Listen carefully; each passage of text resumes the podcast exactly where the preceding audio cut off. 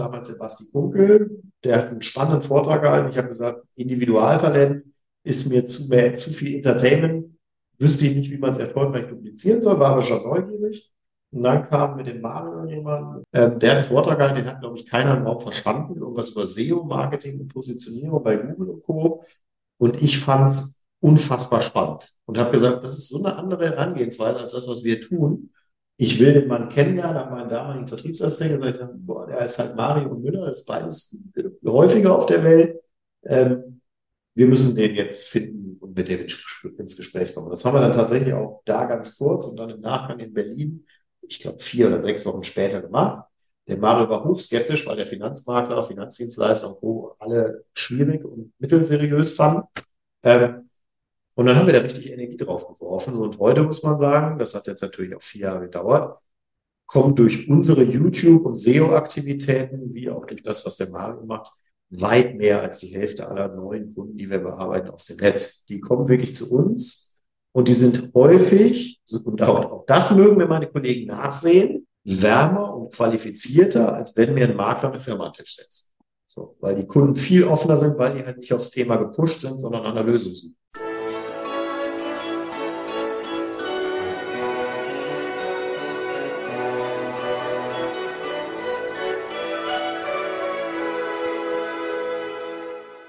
Hallo und herzlich willkommen. Mein Name ist Marco Peterson und ich begrüße Sie zu einer neuen Folge des Königsmacher Podcast, dem Podcast der Versicherungsbranche mit dem Besten von heute für die Besten von morgen. Was ist das? Was ist das? So lautet der berühmte Anfangssatz von einem Werk, für das Thomas Mann 1929 den Literaturnobelpreis bekam und in dem es um die Familie Buddenbrock geht. Das Unternehmen meines heutigen Gastes heißt genauso, nur während es bei Thomas Manns Roman um den Verfall einer Familie geht, geht es bei ihm um Anständigkeit, gesunden Menschenverstand, Klarheit, Pioniergeist und Weitblick. Das sind zumindest die Werte, die er auf seiner Webseite des Unternehmens kommuniziert. Und diese Webseite wurde im letzten Jahr, hat im letzten Jahr einen Relaunch erfahren. Im Zuge dessen startete er auch einen YouTube-Kanal, der Big Five for Biz heißt, und ist seitdem auch ebenfalls auf LinkedIn kontinuierlich aktiv. Für all das und seinen Fokus, vor allen Dingen auch auf die BAV, ist er in diesem Jahr außerdem in der Kategorie Zielgruppenstrategie für den OMGV Makler Award nominiert. Die Rede ist von Stefan Seidenfahrt, Gründer und Geschäftsführer von der Butenbrock, von der von Butenbrock Concepts GmbH aus Essen. Hallo Stefan, schön, dass du da bist. Hallo Marco, sehr schön, dass ich dabei sein darf. Freue mich drauf. Ja, äh, sag mal, wie oft wurdest du denn eigentlich oder wirst du denn so in der Regel auf den Thomas Mann Roman angesprochen? Ich kann ja nicht der Einzige sein, oder? Also ich würde sagen, du gehörst jetzt auf jeden Fall zu den gebildeten Germanen. Ähm, tatsächlich seltener als du denkst. Im Norden sind die Leute meist tatsächlich informierter und wissen, ah, die Buddenbrocks, die schreiben sich mit Doppel-U im Buch und wir sind die Fonds mit dem CK. Das heißt, äh, das, da muss man bei so Lübeck-Hamburger Raum aufpassen. Und wenn du im, in, hier in der Region, im Ruhrgebiet, wo wir jetzt hauptsächlich unterwegs sind, bist, dann ähm, kennen die Leute im Idealfall die Fernsehserie, würde ich jetzt böse sagen. Das heißt, einer von zehn spricht uns vielleicht.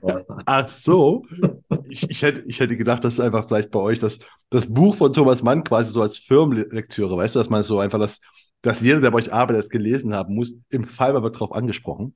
also du, halt du, du, du wirst, auf jeden Fall gibt es folgendes Szenario. Also A, werden wir häufig, da hatte ich ganz viel Spaß immer mal bei Facebook, glaube ich, als jemand, äh, der Finanzdienstleister nicht so gut fand, äh, losgemotzt hat, wie man so einen ehrwürdigen Namen, den Thomas Mann da geschaffen hat, missbrauchen kann für einen Finanzdienstleister. Und ich hatte große Freude, sagen zu können, wenn man es ganz nüchtern betrachtet, hat der Thomas Mann mit Erlaubnis der Familie von Buddenbrock den Namen für seinen Roman verwendet. Da gibt es aber noch einen Brief zu. Ähm, das heißt, ich konnte das adäquat widerlegen und sagen, nee, wir heißen so wie die echten Buddenbrocks, also wir sind der Ursprung. Und die häufigere Frage als Thomas Mann ist tatsächlich die, ja, habt ihr das erfunden? Und dann kann ich immer sagen, nein, es gibt einen Christian Freier vom Buddenbrock, mit dem ich das Unternehmen hier mal gegründet habe.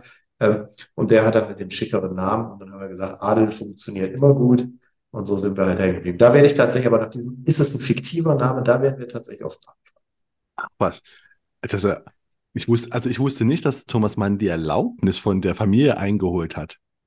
Echt? Also er hat mich gefragt, ob wir es ja, jetzt gut, ja. einfach machen können. Aber ich glaube, damals war das noch so ein bisschen, bisschen alles förmlicher und umgänglicher. Und das ist auch ein Mythos, den ich nur wiedergeben kann von unserem Freien. Der sagte, nee, nee, da gibt es also tatsächlich, da gab es Korrespondenz und dann hat man gesagt, ja, ja, mach du mal. Also das, äh, das scheint so zu sein. Ja, ich habe ihn nie live gelesen.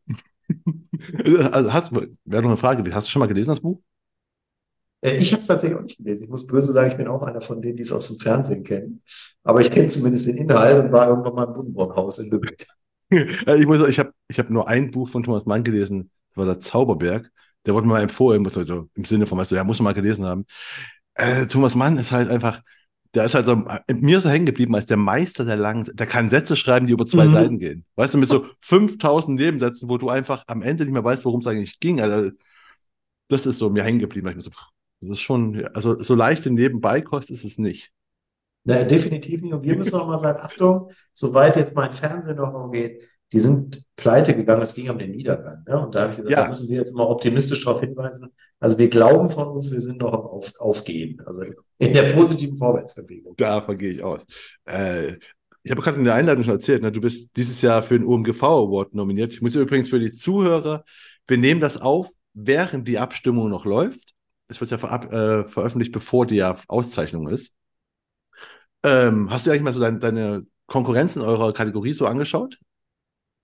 Jetzt wird sie also angeschaut zwangsläufig, indem ich natürlich gesagt habe, ich guck mal, wer da so ist und wer da so auftaucht. Ähm, teilweise habe ich tatsächlich mal ein bisschen umgegoogelt. Es wäre aber vermessen, wenn ich jetzt sagen würde, ich habe da ganz, ganz viel Zeit drauf geworfen, weil der größte Haken einer intensivierten Positionierung in den sozialen Medien ist auf jeden Fall ein immenser Zeitaufwand, den ich mir einfach mal so on top auf mein Tagesgeschäft geworfen habe. Und bin da seit anderthalb Jahren in Erfindung, wie ich das äh, so so schön weiter so betreibe, weil ich da riesen Spaß dran habe, dass das so funktioniert. Deshalb ist meine Zeit im Moment für viele sehr knapp bemessen. Ja, ich bin auch gespannt. Ich habe ja, äh, du hast ja gesagt, ne, der heutige Tag ist immer dein, dein Social Media Tag, wo du einfach nicht mehr genau mit solchen Sachen befasst. Aber da kommen wir. Ja. Da, da kommen wir noch später zu. Ähm, erstmal kommen wir jetzt zu dir. Ne? Also mal, man dich, dass du dich mal bitte den Gästen, äh, den Gästen, den Zuhörern mal vorstellst. Und zwar ist meine Bitte immer meine Gäste. Nutz mal drei Hashtags, die zu dir passen und warum du die gewählt hast. Total gerne. Also ich fange mal mit dem Wichtigsten an, sonst kriege ich auch Ärger zu Hause. Hashtag Familienmensch. So, Familienmensch, warum? Weil ich, seit ich Vater bin, also von zwei fantastischen Töchtern und immer noch auch nach bald jetzt 20 Jahren passioniert verheiratet, versuche seit wirklich, äh, ja, jetzt bald dann zwei Jahrzehnten das Thema Familie und Unternehmensaufbau. Ich glaube, wir sind so einer der, nicht der größten, aber der großen Makler in Deutschland. Unternehmensaufbau unter einen Hut zu kriegen, meine Kids wirklich nahezu jeden Tag auch zu Gesicht zu bekommen, auch abends, auch nicht nur morgens vor der Schule. Und das gehört bei mir ganz klar zur Essenz dessen, was mich ausmacht, was für mich auch der Hauptantrieb ist. Also wenn das nicht wäre, wird ganz was Wichtiges fehlen. Hm, und deshalb ist, musste der Hashtag ganz, ganz nach vorne. Ähm, der zweite, ich glaube, der überrascht jetzt vielleicht ein bisschen weniger, zumindest die Leute auch nicht, die mich dann vielleicht weniger persönlich kennen. Hashtag BAV-Pionier. Also ich wurde immer oder werde immer mal gefragt, wir machen ja nicht nur BAV, aber ich mache halt primär BAV und werde immer gefragt, Stefan, warum suchst du hier nicht ein leichteres Thema, wo du schneller mehr Geld verdienen kannst aus? Ich habe immer gesagt, weil ich es unfassbar langweilig finde. Es gibt unheimlich viele Finanzfachbereiche, die mich wirklich nicht inspirieren und habe dafür tolle Leute hier, die das genau anders sehen ich habe Leidenschaft am BRV und ich habe vor allen Dingen mal auf die BRV Bock, wo alle mir sagen, Stefan, das geht nicht oder das kannst du so nicht machen oder das hat noch nie einer gemacht oder das Produkt funktioniert so nicht. Und dann kriege ich richtig Spaß, also die Fälle zu lösen, wo mir alle sagen, nee, macht man so nicht, kann man so nicht machen, hat bisher immer geklappt. Der Christian von Humburg als sehr, sehr erfolgreicher BRV-Anwalt spielt da eine große Rolle, weil der hat immer als erster das Leiden, dass das, was ich mir ausdenke, rechtlich dann gehen muss. Und danach kommt mein operatives Team, was sagt, Stefan, toll, was du dir da für Mist ausgedacht hast. Ähm, das dürfen wir dann jetzt versuchen, in was Praktikabel zu verwandeln. Aber das macht für mich halt den Charme unserer Firma aus, meiner, meiner wirklichen Lieblingsarbeit, an Dinge drangehen und die um die Ecke denken und nicht äh, so zu machen wie alle. Also jetzt ein schlichtes Entgelterwartungsmandat mache ich auch total gerne. Da gibt es aber hier schlauere Leute im Haus. Aber alles, was ein bisschen mehr tricky ist, da ich ja Bock drauf. Deshalb BAVP. Okay. Und, und mein Mantra der letzten, das haben wir gerade 24 Monate, seit ich eben das Thema Social Media und, und, und YouTube und Co. immer mehr auf den Zettel genommen habe, ist das, der ist aktuell einer meiner, ich würde sagen, eines meiner Lieblingsmotti auf jeden Fall, nämlich das Thema Machen statt Motzen. Also ich kann, da kann ich mich auch auf LinkedIn stundenlang darüber ergehen. Ich finde die Mentalität, dass alle warten darauf, dass ob Politik, die Welt, keine Ahnung, wer auch immer, die Dinge lösen und hoffen, dass Regulierung ganz viele tolle Sachen macht, ist nicht so meins. Ich jammer halt gern lange, sondern ich komme meist ins Doing und versuche umzusetzen. Mache da auch gerade bei Social Media meine ganzen Fails aber ich feiere auch die Fehler und dann einfach mit einem riesen Learning rauszugehen. Deshalb, äh, bei mir ist immer, wer hier viel weint bei mir im Umfeld, der kriegt dann den, den Satz auch immer um die Ohren, wo ich sage, ey, einfach mal aufhören mit Jammern und Motzen, einfach mal machen, ähm, ist geil, funktioniert auch ganz gut. Das, äh, A, ja, stimmt. B ist noch, gerade, du hast ja zwei Sachen gesagt, die auch einfach dich quasi mit den ganzen anderen Königsmachern, Königsmacherinnen, die ich hier schon gesprochen habe, einfach so verbindet. Das eine ist genau dieses machen statt motzen, weißt du, mache ich selber statt, ich, ich warte nicht drauf, dass irgendwer irgendwas löst, weißt du, so dieses, die Umstände sind schuld was weiß ich, nee, kann man, ich, ich, ich bin Herr meiner eigenen Sachen. Ähm, und das zweite war einfach, war echt auch dieses Learnings, weißt du, dieses, ich mache Fehler, das ist überhaupt nicht schlimm, sondern das ist gut, weil dann lerne ich ja was. Weißt du? Das ist so Dinge. Absolut, die, absolut, die, absolut. Die verbinden ich, euch alle. Das finde ich aber auch gut. Das ist einfach genau das richtige, das richtige Neudeutsch-Mindset, ne? Also ich glaube, du kommst auch an kein Ziel, wenn du immer die Wege von anderen gehst und wenn du Angst davor hast, Fehler zu machen oder auch mal falsch zu investieren. Das, da muss man sicherlich, weniger etabliert man das, ein bisschen mehr aufpassen, weil das Geld schneller alles. Aber ich finde dieses, äh, du musst eben auch mal angreifen, um dann zu gucken, was passiert. Das ist schon, ähm, ja, also bei mir ein ganz, ganz großes Thema. Ich habe da halt auch Bock drauf. Ich will halt neue Pfade gehen, Pioniergeist, das ist mein ultimativer Superwert. Ähm, und gerade wenn du nicht mehr 25 bist, wo dir den Pionier sowieso jeder abkauft, äh, wenn du so Richtung 50 marschierst, dann musst du halt auch sagen, nee, ich bin's wirklich immer noch und ich mache immer mal spooky Sachen. Und ähm, wie sagte mein kaufmännischer Leiter gerade noch zu mir, weil ich sagte, ja, ich versuche mal mit meiner Dynamik bei der Personalsuche etwas zu bremsen. Und der sagt, Stefan, dich bremst da eh keiner. Ich kann nur versuchen, das qualifiziert zu beeinflussen. Ähm, ja, und ich glaube, das beschreibt es ganz gut. Deine Dynamik bei der Personalsuche. Wie, wie, ja, wir sind gerade so ein bisschen dabei, ne? also sowohl im also wirklich Vertrieblichen zu wachsen, aber wir brauchen auch eben ein paar neue Kräfte hier im Dienst. Und ich höre auch da immer nur, Stellenanzeigen klappt nicht mehr, Headhunter viel zu teuer. Und ich sage mal, du kannst ja auch selber machen. Ich habe mit einem tollen Social Media Team, extern in dem Fall, plus Eigenaktivitäten so auf Xing und LinkedIn, habe ich, glaube ich, jetzt in ein paar Tagen das bewirkt, von anderen mir gesagt haben, da bist du jetzt ein halbes Jahr auf der Suche. Ähm, und das finde ich irgendwie cooler. So. Ach, was aber auch Xing hat fun funktioniert bei dir noch? Ja, definitiv. Also ich habe auch, also ich finde LinkedIn als, als, als, ich sag mal, echte Social Media Plattform deutlich spannender. Aber LinkedIn verkommt auch so ein bisschen, wenn ich mal der Kritiker sein darf, so ein bisschen zur, zur Blubber, Laber, Rhabarber, wir sind alle toll, Bubble. Ähm, ja. So ein bisschen wie Facebook. Ja, Business. Ja, Business Facebook, ganz genau. genau. Und, und Xing nutzt wenige. Und im, im Bereich, ich sag mal, Headhunting, Recruiting finde ich es fast schade, weil wenn man in die Kommunikation kommt, weil da noch jemand unterwegs ist, dann hast du bei Xing schneller, also ich persönlich zumindest, ähm, schneller einen qualifizierten Dialog, als ich den bei LinkedIn finde. Das ist schon meine Erfahrung. Ach, spannend. Werden wir, werden wir nachher mal noch ein bisschen drauf äh, zurückkommen. Mhm. Direkt, direkt mal noch notiert. Spannend. Ähm, erstmal kommen wir noch zu dir. Ne? Wir sind ja schon wieder. Im Business, wir wollen erstmal noch dich, also dich kennenlernen. Ne? Ähm, nach den Hashtags kommt immer die Frage nach dem Emoji. Ja, da hast du mich ja mit erwischt, ne? Also mit der Frage. also ich, weil das Coole ist, versuch mal ein Emoji, ohne den zu zeigen, cool zu beschreiben. Also ich habe ich hab da ein bisschen auf rumgedacht, aber gesagt, naja, äh, der Zwinker-Smiley mit Zunge raus, also der so ein bisschen ah, okay. Chaos und Assi ist, der ist, glaube ich, ähm, also ich sag mal, leck mir an Füße, ich mache eh, wie ich will. Der, der ist, also interpretiere ich den Smiley oder das Emoji. Ich weiß nicht, ob das die ideale Übersetzung ist, aber, aber so sehe ich mich auf jeden Fall. okay, ich weiß, welchen du meinst. Gut beschrieben. Ja, perfekt. Wunderbar. Ähm, dann kommen wir jetzt mal zu, zu vier Entweder-Oder-Fragen und du sagst einfach was und warum. Ne? Was von beiden und warum. Ich freue mich drauf. Ja. Die, erste, die erste, Sommer oder Winter? Sommer mittlerweile, definitiv. mittlerweile? Ja, ich war früher tatsächlich so ein Skiurlaub-Mensch, aber seit Frau und Kindern geschillt, Sommer mal runterfahren ist tatsächlich mehr angesagt. Mehr, also dann auch mehr fahren und am Strand rumliegen oder? Genau, ja, gerne am Pool. Ich schreibe tatsächlich gerne, das ist ein Hobby von mir. Also ich bin auch so ein, so ein, so ein, so ein leidenschaftlicher Hobby, möchte gerne Autor, das sind alles so Dinge. Das kann ich tatsächlich dann im Sommerurlaub viel, viel cooler das runterfahren, als ich das im, äh, im Winterurlaub könnte. Ach was, steckt so ein Thomas Mann in dir, ja? In mir steckt ein Thomas Mann, ja. Ich weiß nicht. Ich bin eher Fantasy-lastig, eher so, so ein Versuchs-Markus äh, Heitz oder sowas. Aber in jedem Fall, ähm, aber ich tatsächlich ist das was, was ich sehr, sehr gerne mache. Okay, aber, aber, aber nicht so lange Sätze wie wir, Thomas Mann, über zwei Seiten Einsatz. Wo einfach der also böse Menschen, also wenn jetzt meine Frau fragt, sie würde jetzt sagen, sie, sie, musste mir das schon antrainieren. Also ich konnte auch so drei Zeilen setzen, wo sie irgendwann gesagt Schatz, was du da schreibst, ist unlesbar. Und ich habe mich dann in den letzten Jahren erfolgreich angepasst, glaube ich.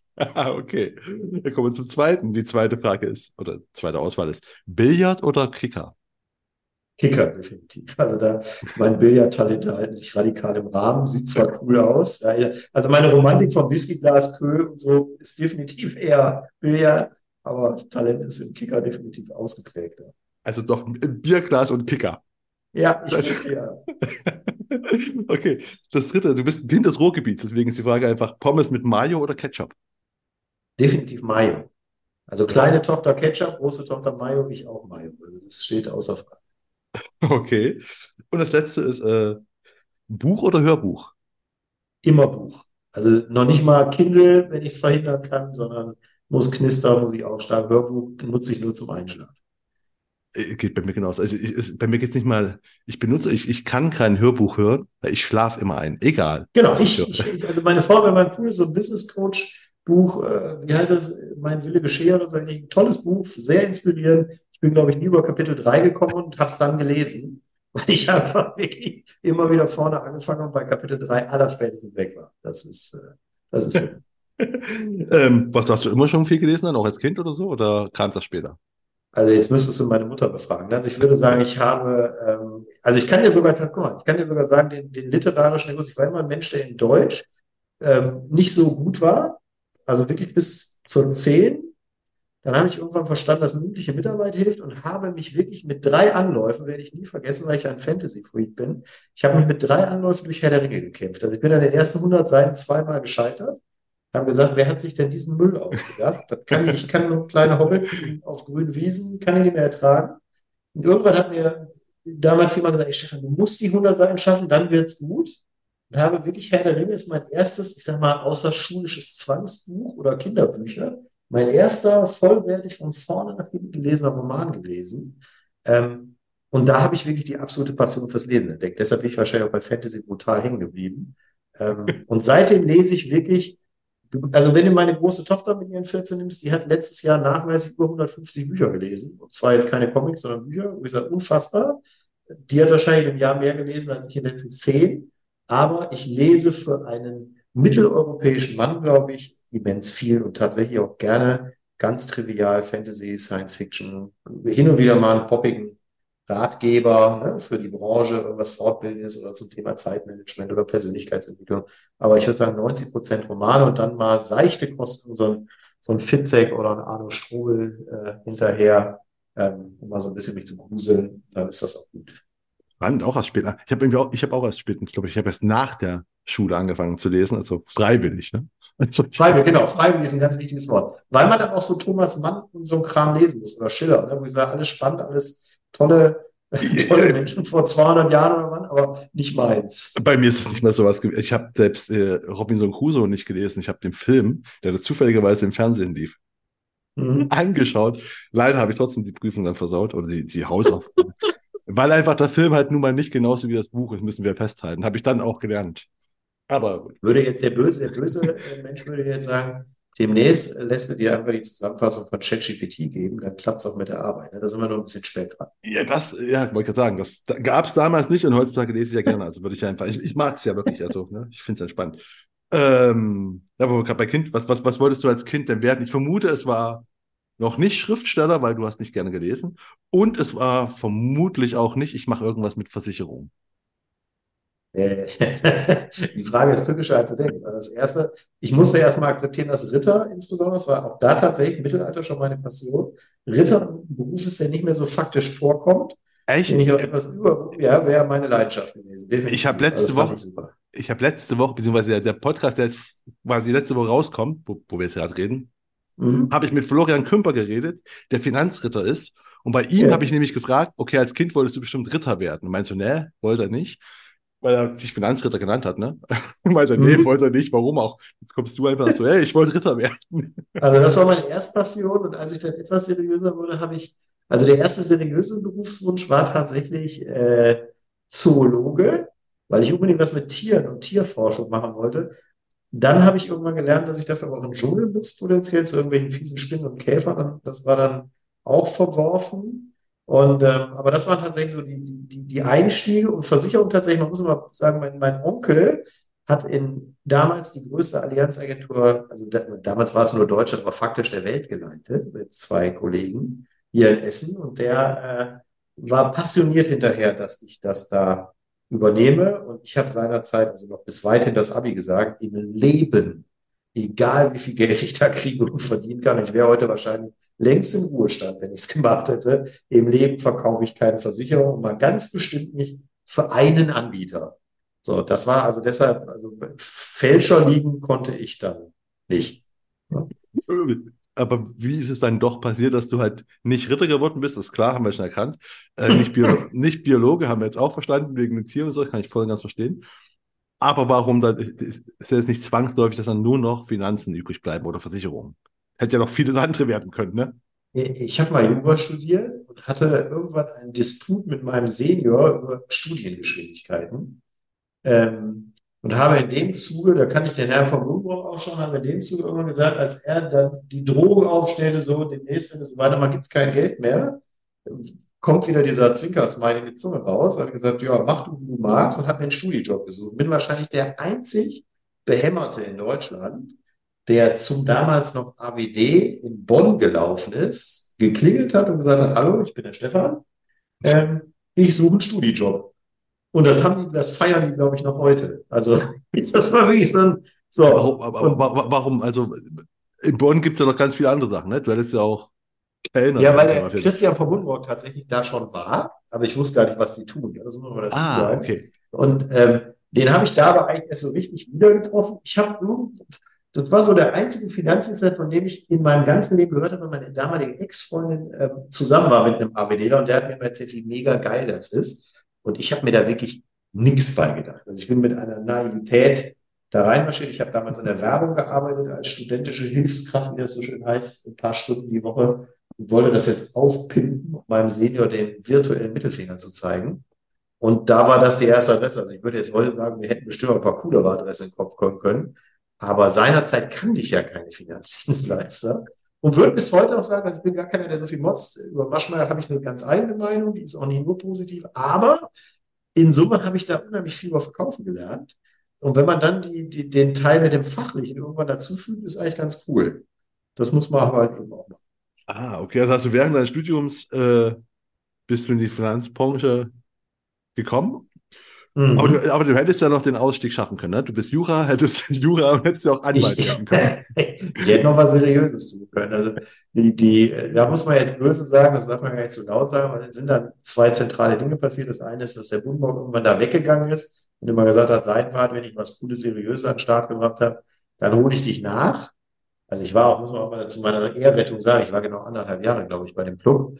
Ähm, und habe dann irgendwann, wie heißt es so schön, mit dem Mammon verfallen. Ne? Also ich, ich, ich bin der, deshalb bin ich auch für meine Vertriebskollegen ja manchmal die Pest in Tüten, weil ich der bin, der man, ich weiß genau, wie Finanzberatung geht und wenn man das kann irgendwann, dann kann man am Anfang, gerade damals, wir reden ja so von den Anfang 2000ern, ähm, mit ein bisschen Fleiß, ein bisschen Gehirn konnte man nach diesem, wie heißt das so schön, Min-Max-Prinzip, mit relativ überschaubarem zeitlichen Aufwand schon ziemlich seriöses Geld verdienen.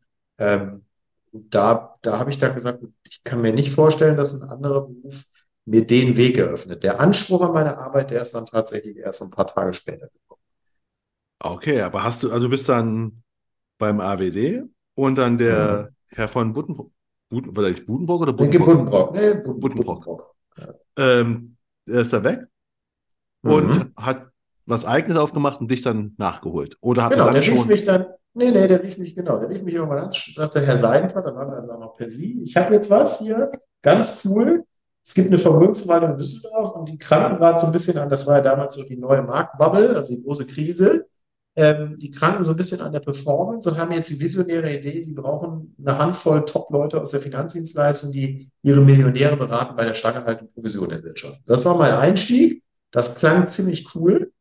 Dann habe ich bei dieser damaligen Vermögensverwaltung auch noch den Grafen, der da der Geschäftsführer war, und so ein Vetter von Herrn von Umbrock kennengelernt, war völlig geflasht, dass ich mal echt einen so richtigen Adligen treffe, nicht so einen Hobbyadligen wie unser Christian. Ähm, und fand die Idee super. So das Doofe ist, der ist aus seinem eigenen Laden noch acht Wochen später rausgeflogen. Die Millionärsidee war zu Ende. Ähm, ich war raus bei meinem lustigen Drei-Buchstaben-Club aus Hannover. Wir haben gesagt, cool, keine Kunden, kein Geld, aber ganz viel Vision. Und so sind wir dann tatsächlich mehr oder minder durch die juristische Vorbringung aus Versehen und aus der Not, muss man auch sagen, BRV-Berater geworden. Das war nämlich genau 2002 als dann der Anspruch auf BAV kam, und das ist ein cooles Thema, und wir haben mal irgendwie Jura studiert und äh, wir hatten einen tollen Arbeitsrechtsprofessor, den leider mittlerweile nicht mehr unter uns war, einen Professor Dr. Heinze, der uns unfassbar geile Arbeitsrechtstipps gegeben hat. Und dann haben wir gesagt, gut, was machen wir? Kaufen IAK-Adressen, rufen Firmen an und verkaufen denen jetzt einfach BRV. Ja. Und wenn das nicht geklappt hätte, würde ich vielleicht heute doch bei der Allianz sein oder was Seriöses machen. Ähm, aber so bin ich dann in der Finanzbranche hängen geblieben. Ah, okay, du hast aber, okay, Studium hast du dann beendet oder nicht beendet oder? Nee, ich habe es tatsächlich beendet. Ich habe irgendwann gesagt, äh, es, läuft, es läuft auch sowas gut. Das hat ja. dann, da gab es dann noch mehr Schuld, ähm, weil wir dann in den Profisport reingefallen sind. Mein Schwager Eishockeyspieler, Ex-Schwager muss man mittlerweile sagen, ähm, in der DL. Und der hat damals gesagt, wir haben ja Riesenprobleme bei den Nürnberg Ice Tigers mit Krankenversicherung, können ihr uns helfen? Und dann war ich ganz tief drin, weil dann war ich irgendwann der DL Eishockey-Papst. Wir hatten von 16 Clubs 15 als Kunden. So ziemlich jeder Ausländer, der in Deutschland jemals damals Eishockey gespielt hat, war bei uns krankenversichert. Und dann war es um mich geschehen. Da war ich dann wirklich nur noch äh, Vollgas drin. Also äh, für einen Volljuristen hat es nicht gereicht. Ja, hatte trotzdem, ist ja trotzdem was Vernünftiges geworden aus dir, ne? Müssen wir ja festhalten. Also ich muss auch ehrlicherweise, ich muss durch die BRV erschreckend viel mit Anwaltskollegen arbeiten und, und beneide keinen, wird es auch um keinen Preis der Welt machen. Das kann ich auch mit abschließender Sicherheit sagen.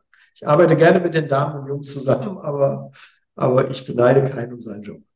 Okay, und du bist dann 2000, okay, 2002 habt ihr euch selbstständig gemacht, weil gerade war auch die BAV-Sache. Da hast du dich dann voll in das Thema rein vertieft, vermute ich, was du sagtest.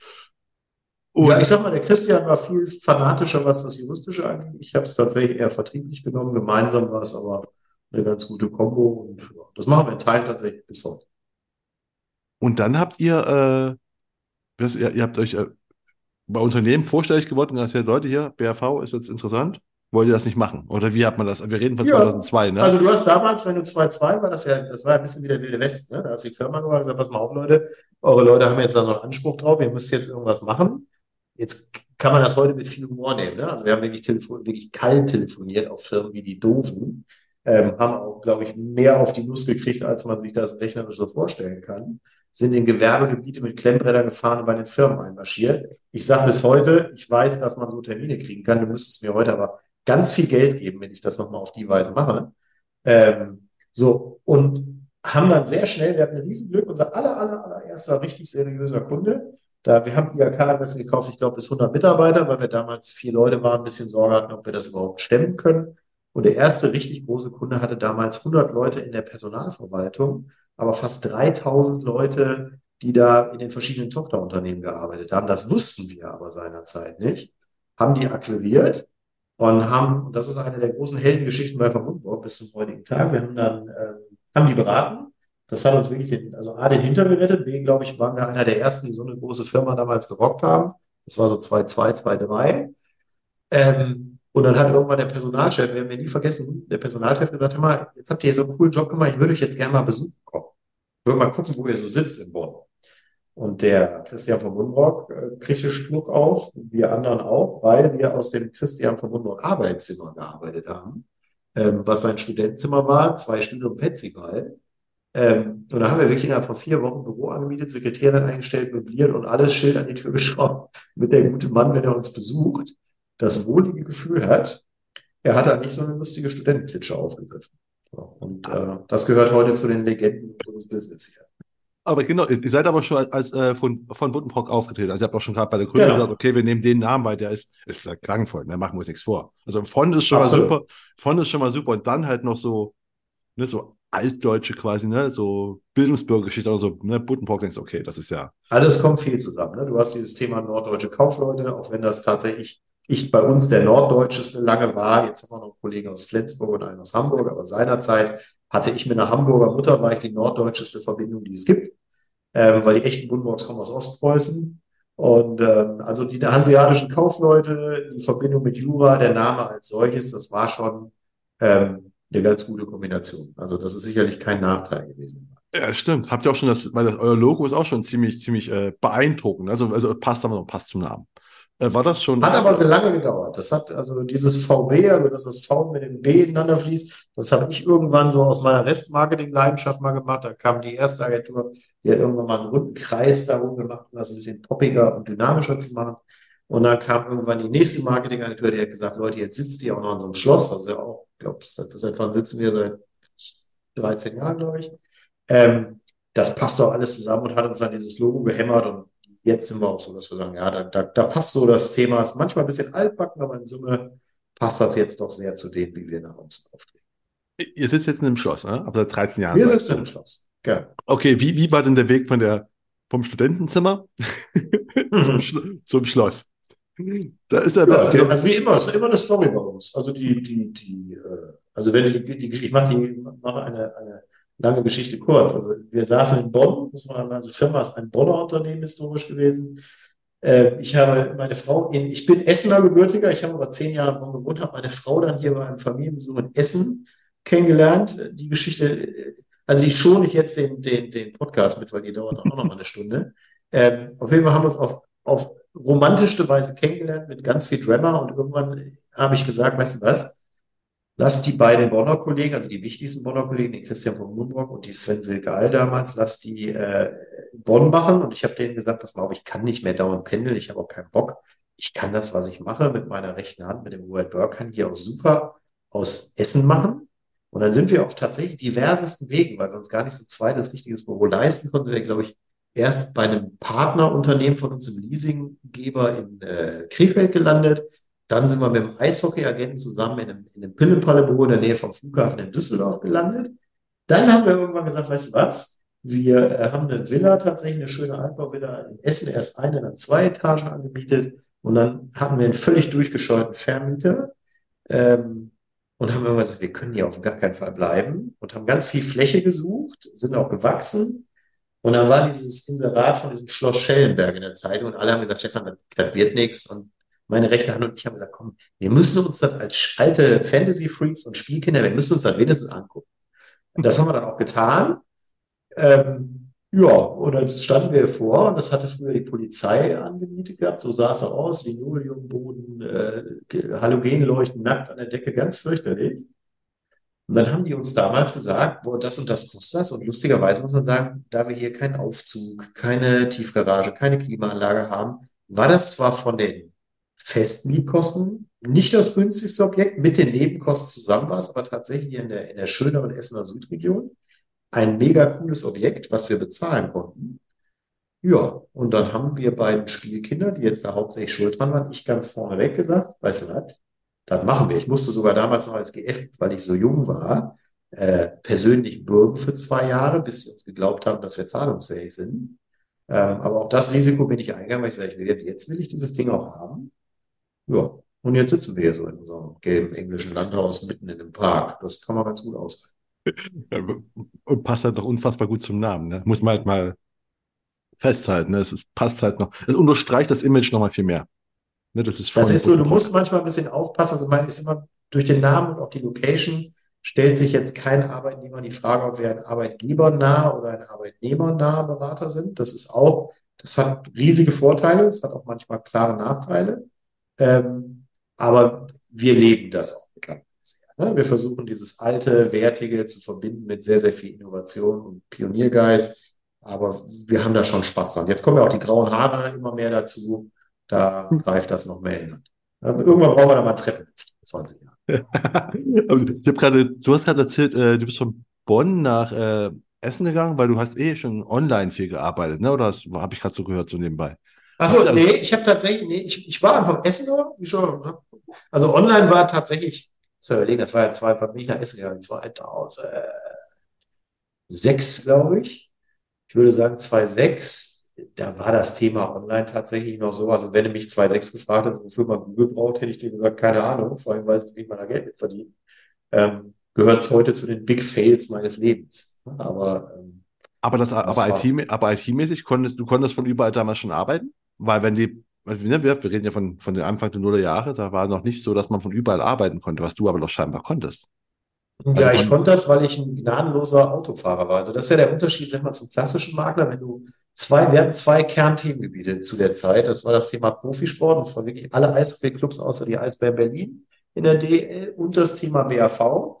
Und beide hatten eins miteinander gemeinsam. Wir haben bundesweit gearbeitet. Also wir waren wirklich bekloppt. Ich bin in meinem krassesten Jahr, ich glaube, 130.000 Kilometer Auto gefahren, war in einem Monat über 20.000. Ähm, wir waren Highway-Jockeys. Also wir gehören noch zu denen, die damals gesagt haben, ich fahre für eine PK, für eine Einzel-PK vorne Augsburg weil wir einfach das Thema so geil fanden im Profisport.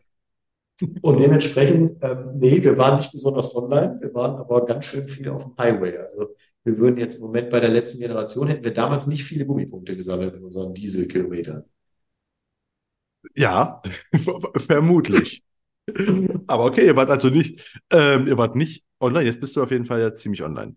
Äh, jetzt unterwegs. Bin ich aber, ja. aber ähm, erstmal, okay, ihr habt euer Unternehmen aufgebaut, es wurde größer. Ihr hattet nicht nur Bonn, sondern ist noch Essen und ihr seid bundesweit unterwegs, oder? So ja, westlich, westlich bundesweit. Also primär westlich, genau, aber eigentlich, also wir haben jetzt mittlerweile auch einen Standort in Berlin, aber ansonsten sind wir tatsächlich ein klassischer ja, westdeutscher Makler. Das hat sich einfach aus der, aus der, ich sag mal, aus der Logistik schon ergeben. Aber wir sind überall unterwegs. Also den Rhein hoch und runter. Und wie habt ihr eure Kunden, also ne, große Makler und auf BAV spezialisiert und PKV noch ein bisschen, wie ich gehört habe, oder Eishockey-Kunden ja. ist mir relativ klar. Ich glaube, da kennt man sich wahrscheinlich in Clubs und sagt sich, wir vertrauen alle dem Stefan, mach du das auch. Vermute ich mal so. Das war damals der Stand, genau. Das ist auch bis zur großen KV-Reform. Dann kam das Thema Stornohaftung für Wegzug ins Ausland ein bisschen heftig. Aber bis dahin war das genauso. Also wir waren dann irgendwann, gerade die Nordamerikaner haben ja eine ganz andere Empfehlungskultur als die Deutschen. Die sind ja nicht so nach Motto, ey, ich habe einen geilen Makler, aber ich verrate es dir nicht, weil dann könntest du den ja auch nutzen. Der ist ja für dich netter als für mich. Ähm, sondern Nordamerikaner empfehlen gnadenlos. Die Botschaft immer, Stefan, Christian, macht hier einen geilen Job. Äh, wenn nicht, gibt's richtig was auf die Zähne. Aber wir gehen erstmal davon aus, dass ihr könnt, was ihr behauptet. Und das ging wie ein Lauffeuer durch die ganze Liga. Das war schon ziemlich cool. ich glaube, wir hatten nach zwei Jahren von einem Club, hatten wir nach zwei Jahren halt 15. Ne? Also das war wirklich krass. Aber die deutsche, ist die deutsche Empfehlungskultur echt so? Habe ich noch nie gehört. Grauselig. Also, ja? Grauselig. Also die Deutsche finde ich grauselig. Also dieses, dieses äh, ich habe einen guten Berater und den empfehle ich weiter, ist ein Jahr, ich sag mal, natürlich passiert das mittlerweile auch online sowieso, aber äh, die analog oder offline würde ich sagen, boah, du musst schon entweder ein Geschäftsfeld bedienen, wie jetzt eine ganz, ganz viele Jahre bis Putins Einmarsch äh, Bauvieh, da wurde es natürlich, wenn du gut warst, empfohlen wie geschnitten Brot, aber ähm, also jetzt, dass du jetzt mal eine mega coole Empfehlung für eine BU-Beratung oder für so eine Allfinanzberatung bekommen hast, äh, das ist, glaube ich, also das gibt's bei Top-Beratern, ganz klar, aber das ist doch noch viel mehr Mythos als äh, Realität. Ah, und wie seid ihr dann so groß gewachsen? In den Anfangsjahren meist, bevor jetzt mal, mal vor, vor dem Online- Zeugs. Nur ja, das rumfahren, also weißt du, rumfahren, da muss rumfahren? der da muss der Termine haben, ne? Nur rumfahren bringt überhaupt nichts. Also, wie seid ihr zu Terminen Das stimmt, genau. Das ist außer das Verschleiß Reifen und verbrennt Sprit. Ähm, nee, ja. wir sind an Termine gekommen. Also wirklich in der Startphase, die ersten zwei Jahre sehr, sehr viel kalt, durch sehr analoges Netzwerken. Und 2006 war auch ein ganz historisches Jahr für uns. Da haben wir einen großen, versehentlich, muss man fairerweise sagen, damals war ich gar nicht für den V verantwortlich, sondern für den Vertrieb. Also ich war der Vertriebsrekruter hier bei uns und habe im Rahmen meines Recruitings in Düsseldorf einen Geschäftsführer eines firmenverbundenen Großmaklers kennengelernt. Und der hat meinem damaligen Headhunter, der so die Vortelefonate gemacht hat, nicht so richtig zugehört und saß jetzt da mit seinen, ich, was wird der, was wird der Ernst damals gewesen sein? Ich war mindestens Mitte 50, vielleicht älter. Und ich mit meinen Anfang 30, dann saß er da und sagte, der Seidenfahrt, mal ganz ehrlich, was wollen Sie, junger Mann, mir denn nicht über Business erklären? Ich habe einen Laden mit, was weiß ich, wie viel Millionen Sachbestand und tralala. Äh, warum sollte ich bei Ihnen anfangen? Dann haben wir beide mal herzlich gelacht, haben sehr lecker zusammen gegessen. Und dann hat er irgendwann gesagt, ich habe aber doch ein Thema, was wir machen können. Ich habe einen sehr großen Kunden, wo ich eben als firmenverbundener Makler drin bin und die überlegen gerade, einen externen für die BAV ranzuziehen. Vielleicht ist das was. So. Und dann haben wir da irgendwie 4000 Leute beraten. Und dann habe ich damals die visionäre Idee gehabt, warte mal, wenn es jetzt Makler gibt, die BAV nicht können, ähm, aber äh, vielleicht große Firmen betreuen, dann wäre doch ein ganz cooler Schritt zu sagen, hey, ich kann was, was du nicht kannst und mich interessiert dein Sachgeschäft nicht. Lass uns das mal machen. Und so haben wir tatsächlich angefangen, damals Makler zu akquirieren, für Gewerbe insbesondere. Irgendwann haben wir den ersten Pool, damals war es die VIFO, irgendwann dann mal Netforce äh, und heute Blau. Also irgendwann haben wir Pools dann akquiriert, wo wir als Dienstleister aufgetreten sind und nach und nach gab es dann auch schon mal einen Versicherer oder eine Bank, äh, die uns ins Rennen geschickt haben. Und das war so eigentlich unser analoges Business. Also wirklich vom Zwei-Mann-Makler, der versehentlich mal eine größere Firma betreut oder einen Geschäftsführer kannte, bis zum Großmakler, Versicherer, Bank haben wir eigentlich alles betreut und für die dann die Geschäfte abgewickelt, die da halt ähm, nicht beherrscht wurden. Und du hast in das Thema BAV da so richtig reingefuchst, vermute ich mal, weil genau. du hast vorhin gesagt du bist, du bist der, der einfach, der, der, der die speziellen Sachen macht. Hast du ja vorhin Ja, ich, ich glaube, ich habe ich hab Schlauere hier im Unternehmen, muss man ganz klar sagen, als mich. Ich glaube, was ich ganz gut kann, ist diese teilweise höchst unangenehmen, komplizierten, administrativen, haftungsintensiven Dinge so runterzubrechen, dass hinterher jemand in der Firma, ohne sich da dümmer zu fühlen, sagt, ey, cool, ähm, sowas will ich auch. Das klingt für mich plausibel, da vertraue ich drauf. Baut ihr mal, wie ihr meint, und dann gucken wir uns das an. Und ich glaube, ähm, es gibt noch so einen Seidenfaden, mein Bruder, den Thomas Seidenfaden, den Tim Vogler hier, wir drei sind nicht so das, das absolute Kerngespann unseres BRV-Teams. Und wir sind da ganz clever drin, den Firmen genau diesen fürchterlich trockenen, ätzend langweiligen Stoff so aufzubereiten, dass die dann hinterher Bock haben. Okay, aber das klingt ja alles, also es, es läuft bei euch alles wunderbar. Ne? Ihr habt große Firmen, alles läuft wunderbar. Warum bist du, bist du jetzt bei Social Media so aktiv? Ne? Okay, mal einen weiteren Sprung, gebe ich zu, aber ne, das ist ja eigentlich, also warum habt ihr diesen Relaunch der Website gemacht, seid jetzt auf Social Media aktiv, hast einen YouTube-Kanal gemacht? Ist das, äh, braucht man das heute? Was hat man, ich habe überlegt, braucht man als Unternehmen, also ne, deine Zielgruppe sind ja jetzt nicht Endkunden, sondern Businesskunden, ne, Unternehmenskunden. Braucht man da Social Media heutzutage?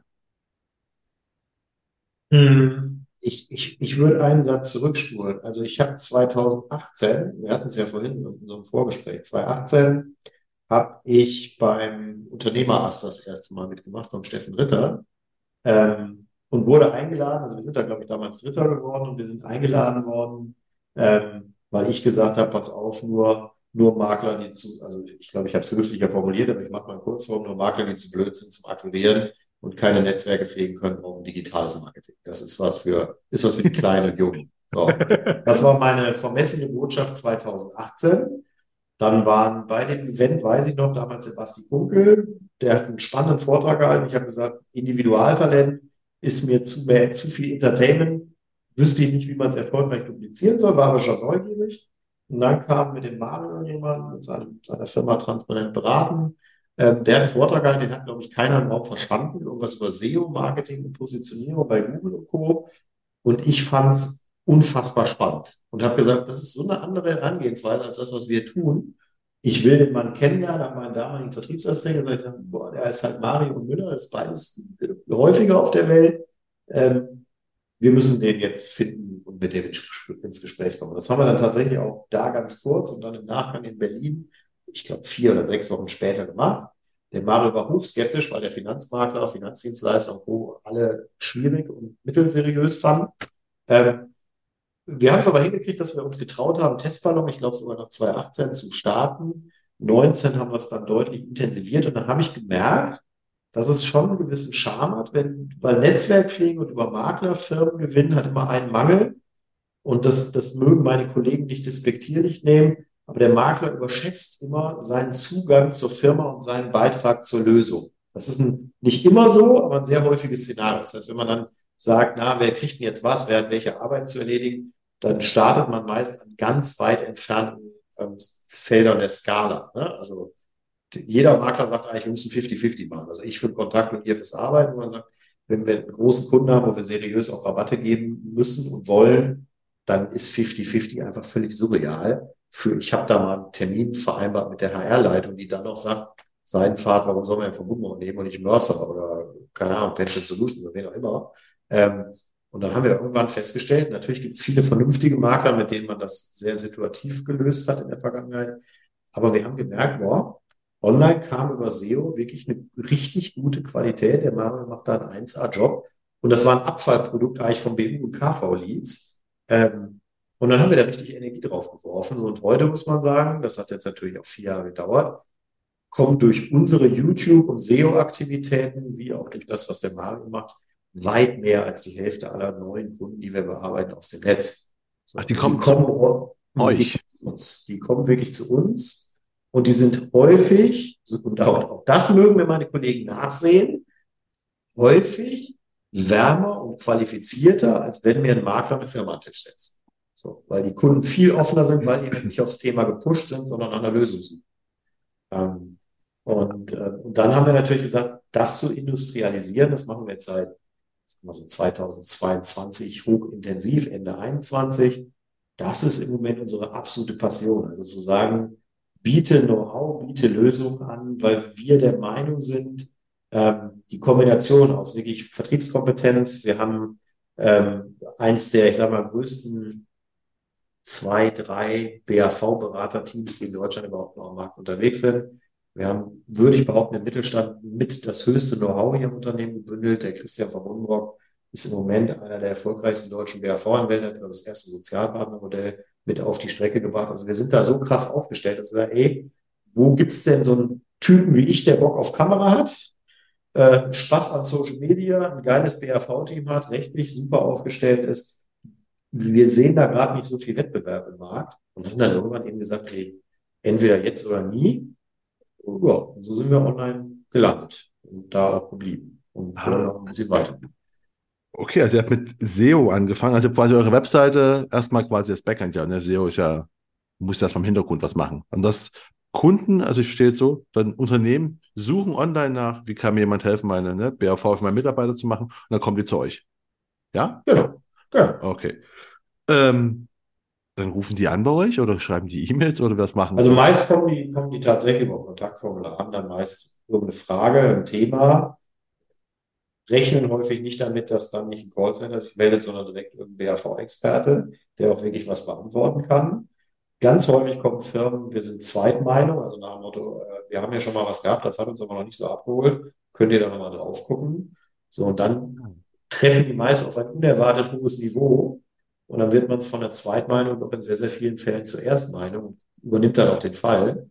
Und das ist was, was wir jetzt natürlich eben durch Markenpräsenz, Personal Branding von mir auf LinkedIn, durch den YouTube-Kanal, der wirklich, das ist ja jetzt kein, das ist ja ein verdammt spitzes Thema. Ne? Das ist jetzt nicht wie bei so Basti Funke, wo ich sage, alles, was du mit Geld machen kannst, erzähle ich da irgendwie, sondern das mache ich ja wirklich begrenzt auf, auf mein Thema.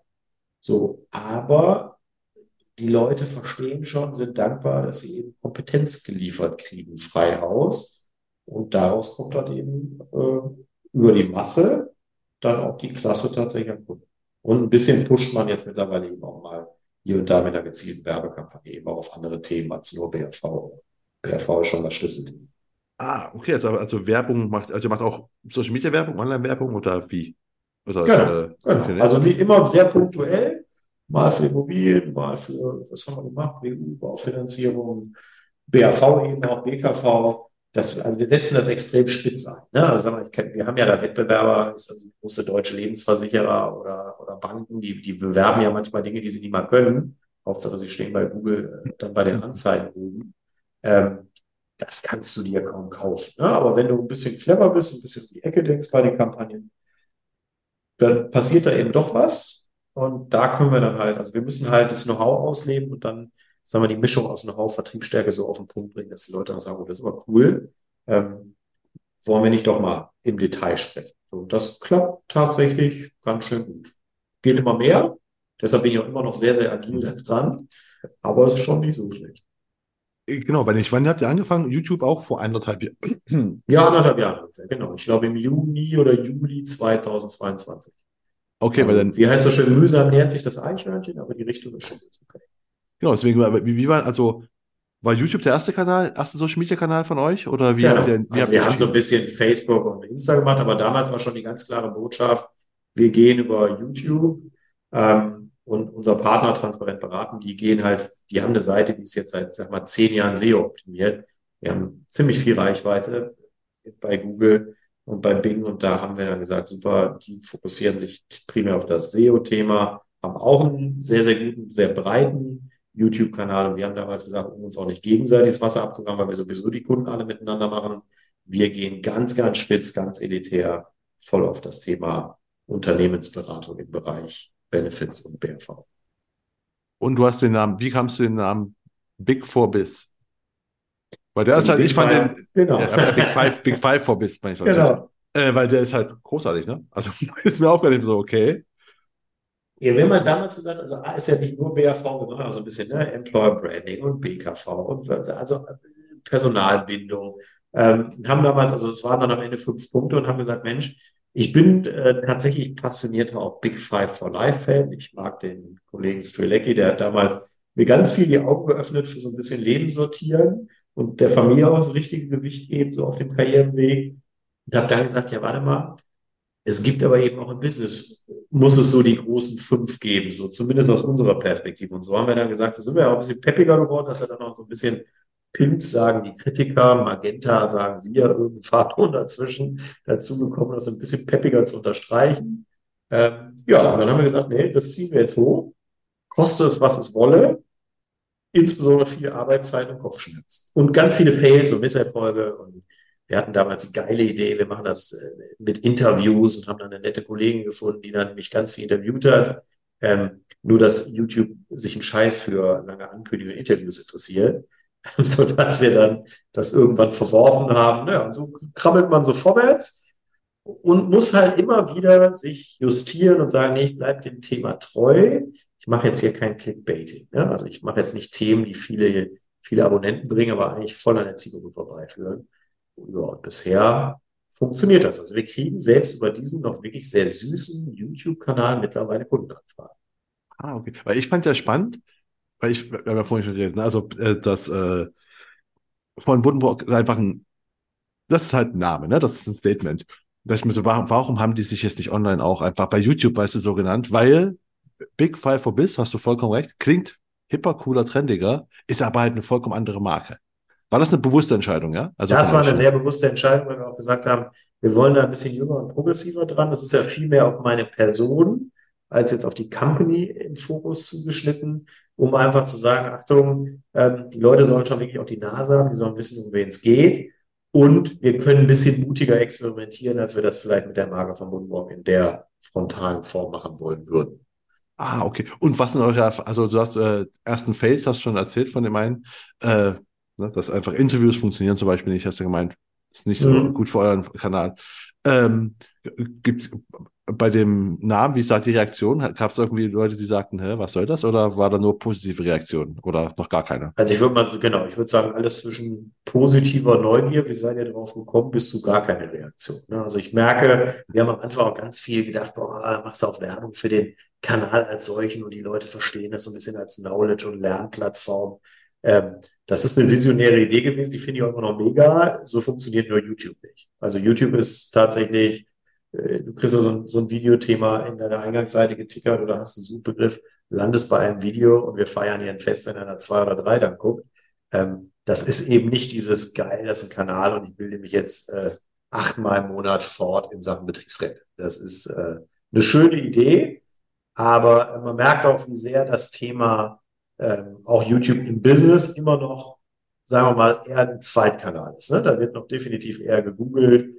Also ich würde mal sagen, die HR-User, also HRler oder GF-User-Quote auf YouTube, um Inhalte zu sichten, die nicht fürs private Umfeld sind, ist noch zu niedrig. Aber da bist du genau bei der Pionieraufgabe, wo wir sagen, ja, ist mir egal. Die wollen wir aber dahin kriegen, weil wir auf Dauer glauben, dass die Leute eher Videos gucken, als äh, viele Fließtexte zu lesen. Ist, glaube ich, auch, du hast gerade schon gesagt, achtmal im Monat äh, sich da weiterzubilden.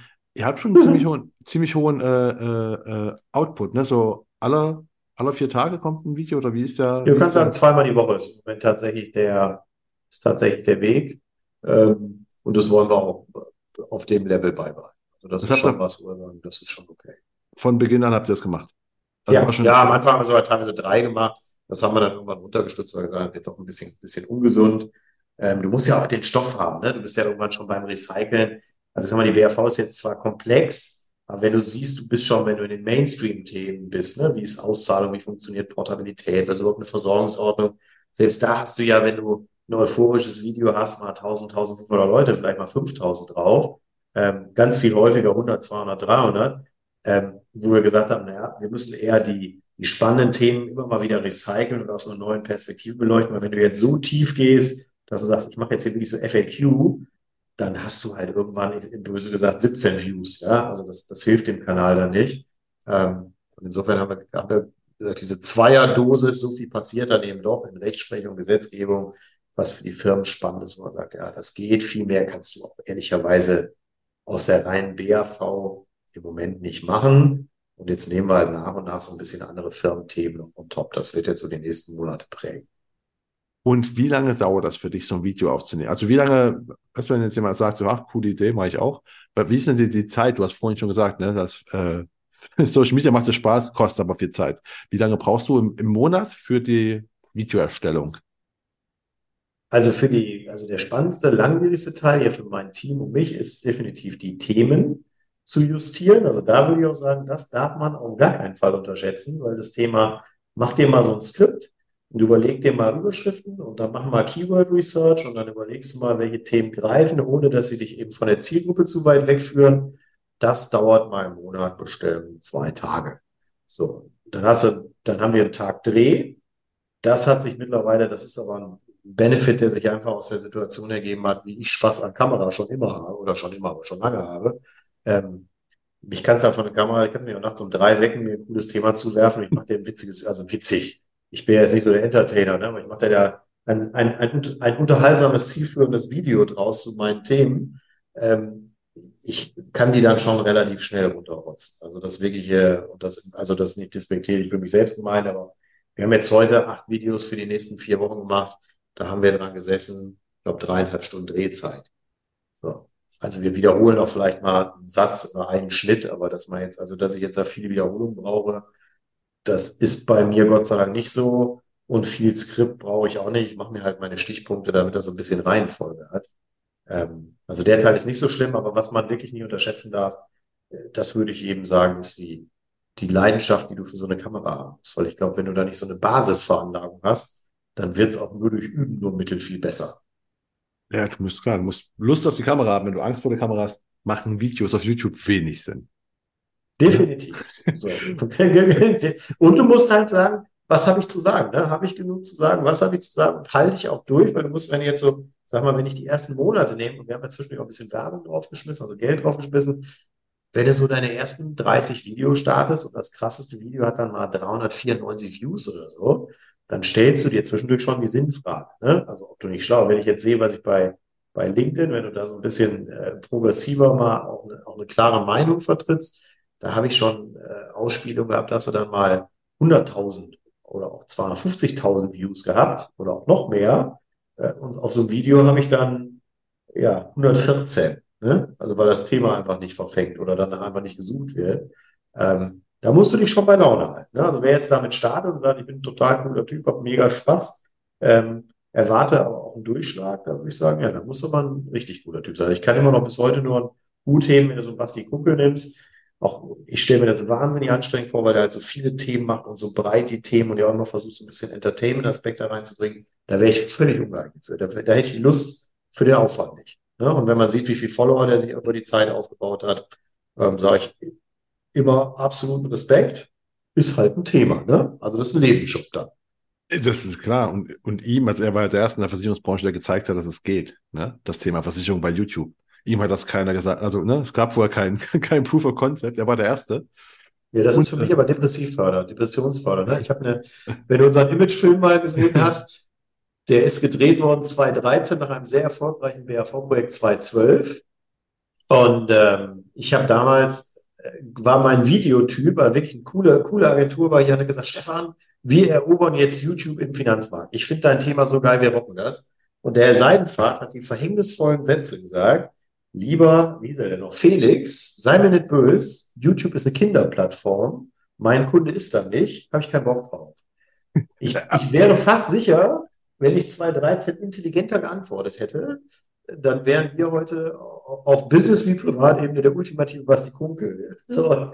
Ja, das ist was, du sagst, Alter, man trifft nicht nur kluge Entscheidungen, aber man muss dazu stehen. Das stimmt. Und man muss halt einfach, du musst halt die Ausdauer haben. Das ist ja immer, ich meine, ne, wenn du mit Basti redest, ist das ja einfach so, ich glaube, nach sieben Monaten kam halt das erste Mal so eine Anfrage. Ne? Du hast sieben Monate lang jede Woche zwei Videos alleine, ne? Du hast ja kein Team neben dir, du machst alleine ja, genau. das Video. Du musst nebenbei noch irgendwas machen, damit du was zu essen hast und das Dach über dem Kopf äh, funktioniert. Und die hat keiner gesagt, das funktioniert. Ne? Du hätte auch einfach 15 Monate, was weiß ich, ne? das machen können. Und das sind halt so die Sachen. Ja? Jetzt mittlerweile, jetzt ist einfach, ne, da, allen Erfolg ist eben gegönnt. Hat alles sich super arbeiten. Also das ist bei mir auch was, wo ich immer sage. Ne? Also ich, ich, ich sage mal böse ketzerisch, ich bin nicht ganz traurig darum, dass jetzt Businesskunden nicht sein Kernthema sind. Ähm, und dass es am Anfang ein ganz anderer Weg ist. Aber ich, schön, wir haben auch immer mal Dialog und ich finde das, was er macht, auch die Professionalität, die er nennt, finde ich mega cool. Ähm, und er, aber er hat auch Dinge gemacht, wo ich sage, ne, die haben wir von, von der ersten Sekunde an bewusst anders gemacht, weil das, was er gerade am Anfang, das, das fand ich mega unterhaltsam, ne? zumindest mal so fünf Videos am Stück, ähm, diesen Entertainment- und Spaßfaktor da reinzubringen. Ähm, da haben wir uns von Anfang auch durch ihn vorsätzlich gegen entschieden, weil wir gesagt haben, ja, das, was wir machen, ist bewusst langweiliger. Es nutzt sich aber dadurch auch nicht so ab. Also ein, ein, einer auf Big Five for Biz, der erwartet jetzt nicht, dass der Stefan Seidenfahrt einen lustigen Hut aufsetzt und einen witzigen Witz macht, sondern der weiß, der kriegt jetzt hier in, keine Ahnung, fünf bis 15 Minuten äh, volle Breitseite Input für seinen Club, für seinen Laden. Ähm, und das kann er sich angucken oder kann er lassen. Aber ähm, wir haben ganz vorsätzlich das Entertainment rausgelassen, weil wir sagen, die Gefahr, dass ich das abnutze, ist so groß und dann fällt dir irgendwann nichts mehr ein, also mir zumindest. Deshalb haben wir gesagt, nee, wir machen es ähm, mit großem Vorsatz, äh, ganz, also viel, viel nüchterner. Ne? Passt auch zu eurer Marke, zu eurer Kernmarke. Ne? Also zu, also wenn ich halt ne, von Buttonbox als Kernmarke, da habe ich ein gewisses Image. Wäre jetzt komisch, äh, wobei Basti finde ich immer noch sehr seriös, es gibt noch andere, die es noch viel, viel witziger machen. Ähm, da, wo du aber Basti, ich fand seine Anfänge aber geil. Ne? Also am Anfang habe ich seine Videos wirklich, so habe ich ihn ja auch 18 noch kennengelernt, ne? da wo ich gesagt habe, das kann ich nicht nachmachen, das ist auch für uns nicht, nicht, nicht duplizierbar. Ich fand das einfach unfassbar witzig, was der getan hat. Und so ein bisschen den satirischen Blick auf die Branche. Ähm, heute ist das ja auch schon ganz anders. Ne? Also ich finde auch da die Videos ja. mega cool und viel, viel informativer als früher. Äh, das definitiv. Aber was du gerade mit Map, deine Kunden sind Businesskunden, sagst du, was ja klar, Unternehmen. Was ich mich gefragt habe, warum habt ihr da, warum habt ihr auf YouTube gestartet, nicht so richtig auf Instagram, äh, auf, auf, auf LinkedIn zuerst? Weil du sagst, auf LinkedIn funktionieren die Sachen noch viel, viel besser plötzlich. Also warum ja. war die Konzentration auf LinkedIn erst später? Weil wir durch die Kooperation mit Transparent wirklich damals gesagt haben, der, der Mario ist immer ein großer Pionier für die ganze, für das ganze Google-Multiversum. Und ah, okay. gesagt, Stefan, YouTube ist der neue heiße Scheiß. Von den ganz normalen sozialen Medien hat er oder hält er bis heute wenig.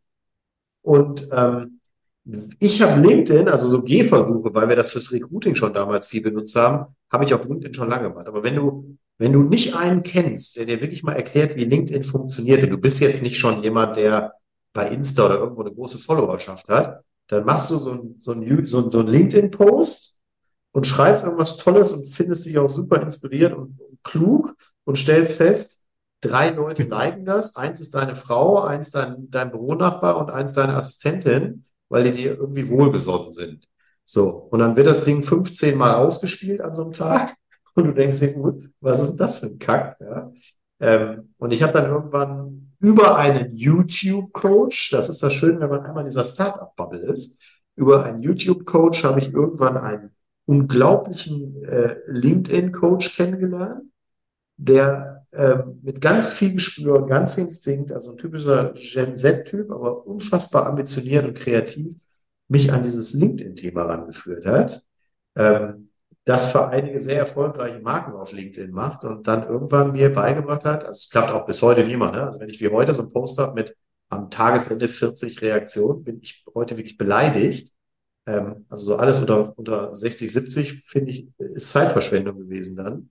Ähm, der, der, hat mir aber beigebracht, wie es in etwa geht und wie du das mit einem überschaubaren Zeitaufwand meistens hinkriegst. Immer mit dem leichten Frust, dass Posts, jetzt primär nur sich um dein Berufsthema drehen, wirklich einen Toten interessieren, sondern du musst das immer kombinieren, eigentlich eher mit dem Thema, wer bin ich, warum bin ich, was sind meine Werte, wofür stehe ich.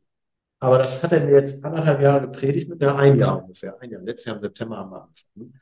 Ähm, und er hat recht. Also auch mittlerweile kriegen wir von Bewerbern und selbst zwei Firmen schon über LinkedIn, die dann wirklich irgendwann kommen, weil die sagen, hey, das, wofür du stehst, finden wir cool, haben gesehen, du machst was irgendwie mit Firmen und Betriebsräten, können wir dich kennenlernen.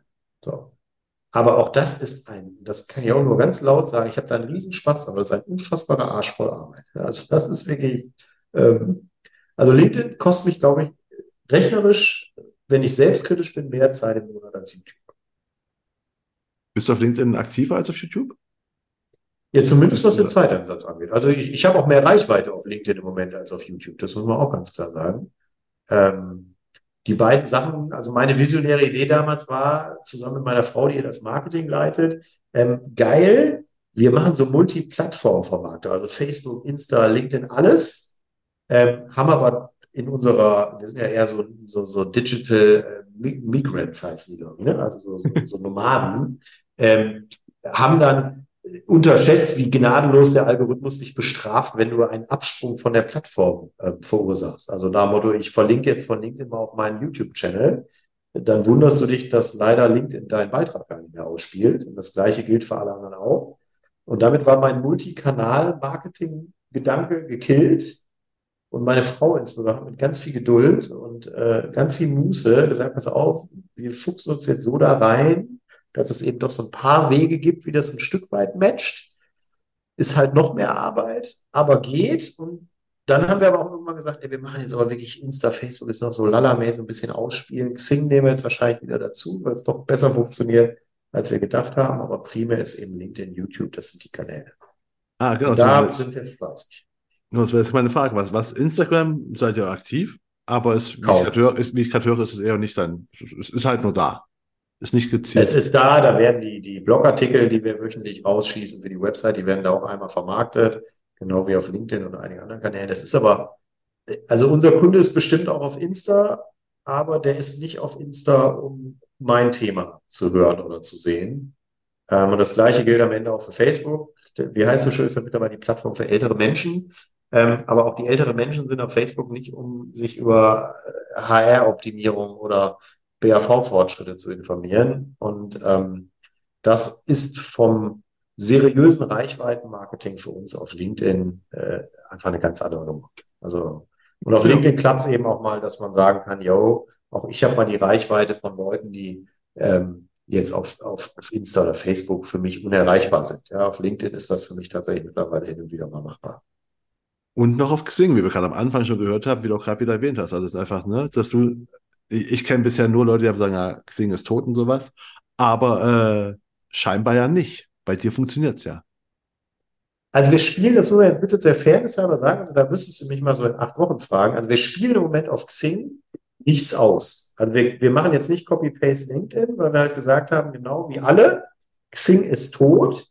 Ich wäre gar nicht auf Xing selber zurückgekehrt, muss man auch sagen, wenn wir jetzt nicht gerade wieder im Recruiting etwas schärfer unterwegs wären und festgestellt haben, dass LinkedIn doch an manchen Stellen von einer gnadenlosen Oberflächlichkeit geprägt ist. Und dies auf Xing tatsächlich besser. Also wenn wir zum Beispiel jetzt hier, was ist ich, für eine Backoffice-Stelle für Sachbearbeitung oder so, auf Xing es schaffen, mit einer Kandidatin, einem Kandidaten in Dialog zu kommen, ähm, dann ist die Chance viel größer, dass das ein qualifizierter Dialog wird als auf LinkedIn, also zumindest für mich, ähm, so dass wir gesagt haben, ja, lass es uns mal ausprobieren. Also wir machen jetzt so einen Feldtest bis Jahresende ab Oktober und gucken mal, ob Xing vielleicht doch mehr kann, als wir es zuletzt wahrgenommen haben, weil die haben ja auch viel an der Seite gearbeitet. Kann sein, dass ich dir im Januar sage oder im Dezember war, war eine lustige Idee. Das lohnt einfach vorne und hinten nicht. Das nutzen wir wirklich nur noch zum Rekrutieren. Aber ähm, ich habe da ein positiveres Bild im Moment gerade ganz aktuell von als die letzten Monate spannend. Ich bin immer, immer gespannt, was noch so da passiert. Also ich werde auf jeden Fall, werde ich dich mal Ende des Jahres dazu befragen. mal fragen. Perfekt. Weil ich finde es halt auch, Ich kann nämlich auch, ich dachte, ich dachte auch, Xing hat schafft den Turnaround noch, als sie sich wieder umgestellt haben. Mhm. Jetzt bist du aber der Erste, der sagt, so, hey, funktioniert, funktionieren echt Sachen. Also deswegen ist es vielleicht eine sehr spannende äh, Plattform. Also Michael, ich fand Xing ganz lange tausendmal spannender als LinkedIn. Das hat dann auf die letzten zwei Jahre wirklich erbarmungslos verloren. Ist halt auch immer die Frage, wie die Erwartungshaltung ist. Ne? Aber ähm, ich glaube, dass tatsächlich, also so unsere aktuelle Wahrnehmung, dass jetzt Firmenentscheider und so sind definitiv auf LinkedIn viel, viel interessanter. Aber auch fürchterlich passiv. Ne? Also du musst schon eben die LinkedIn-Spielarten verstehen, um zu sagen, okay, ne, wenn ich jetzt wie erreiche ich einen Geschäftsführer oder eine, Personalchef, Personalchefin, auch wenn ich weiß, dass die sowieso nahezu niemals irgendwas liken oder irgendwas kommentieren. Also wie schaffe ich es, die sozusagen passiv zum Mitleser zu machen? Und das ist was, was auf LinkedIn ich mittlerweile kapiert habe. Da würde ich sagen, bin ich bei Xing wieder Pionier. Habe ich gar keinen Plan, weiß überhaupt nicht, ob die da überhaupt sind. Aber es ist eine schöne Plattform, um sich sozusagen ähm, ja für Personal und auch für Vertriebler und Vertrieblerinnen interessant zu machen. Und da werden wir, den, also das werden wir jetzt auf jeden Fall ausloten, ob meine, meine These an der Stelle stimmt. Ich bin gespannt. Ich, ich werde nachhören und ja, ich bin gespannt. Ähm, du hast ja, ich, ich frage mal meine Gäste auch nach, nach Misserfolgen. Du hast schon die ganze Zeit viele, viele. äh, ich habe so viele. Ausgeplaudert, ja, weil du auch sagst, was auch genau richtig ist, ne? Ist einfach so, ey, das ist jetzt, äh, Misserfolge sind gut, weil lernt man draus, ne? Also, wenn man Erfolg hat, ist gut, macht man Geld, Misserfolg hat, lernt man draus. Mhm. Ne, ähm, also, du kennst ja den Slogan von, ich glaube, das war damals die Deutsche Bank, die gesagt hat, unser, unser Erfolg ist die Summe all unserer, unserer, äh, nee, nicht unser Erfolg. Also auf jeden Fall, ich sag mal in der Übersetzung, wir sind so erfolgreich durch die Summe aller Dinge, die wir richtig gemacht haben. Und der Buddenbrock und ich sagen eigentlich bis heute, also von Buddenbrock ist tatsächlich erfolgreich durch die Summierung aller Misserfolge und Learnings. Ja, also ich will jetzt nicht sagen, dass wir aus den Erfolgen am meisten gelernt haben, sondern wirklich wir also wir kriegen wirklich auch immer noch, wir sind halt im, im B2B-Geschäft und wir haben Wettbewerb, egal wie cool wir uns finden, wir kriegen so oft auf die Nuss. Aber wir gehen echt immer schlauer raus. Das ist auch das, wo ich sage, da sind wir heute super dankbar für, weil wir halt auch sagen, naja, in ganz vielen Branchen, das brauche ich dir, glaube ich, nicht zu sagen, so digital bist du allemal, hat Erfahrung heute das Nachsehen gegenüber ähm, coolen, fancy Ideen und witzigen Online-Auftritten. Ich würde sagen, im B2B, BRV und BKV-Geschäft ist es tatsächlich so, dass eine gewisse Innovationskraft hilft, um einen Zugang zu kriegen. Aber die, also positiv formulierte Killquote, die wir haben, weil wir einfach bei aber Hunderten und Tausenden Firmen gesessen haben und ziemlich genau wissen, warum wir wann wie äh, gekillt wurden oder eben doch zum Erfolg gekommen sind. Das kriegst du halt nur durch eine durch eine poppige, innovative Idee mit Mitte 20 in der Regel nicht auf die Straße. Und dadurch sind wir auch gerade so angefixt vom Online, weil wir sagen, ey, wir können ein, ein, ein ich weiß nicht, wie viele Jahrzehnte Erfahrung in unserer Branche gerade kombinieren mit allem, was moderne Kommunikation und moderne Medien zu bieten haben.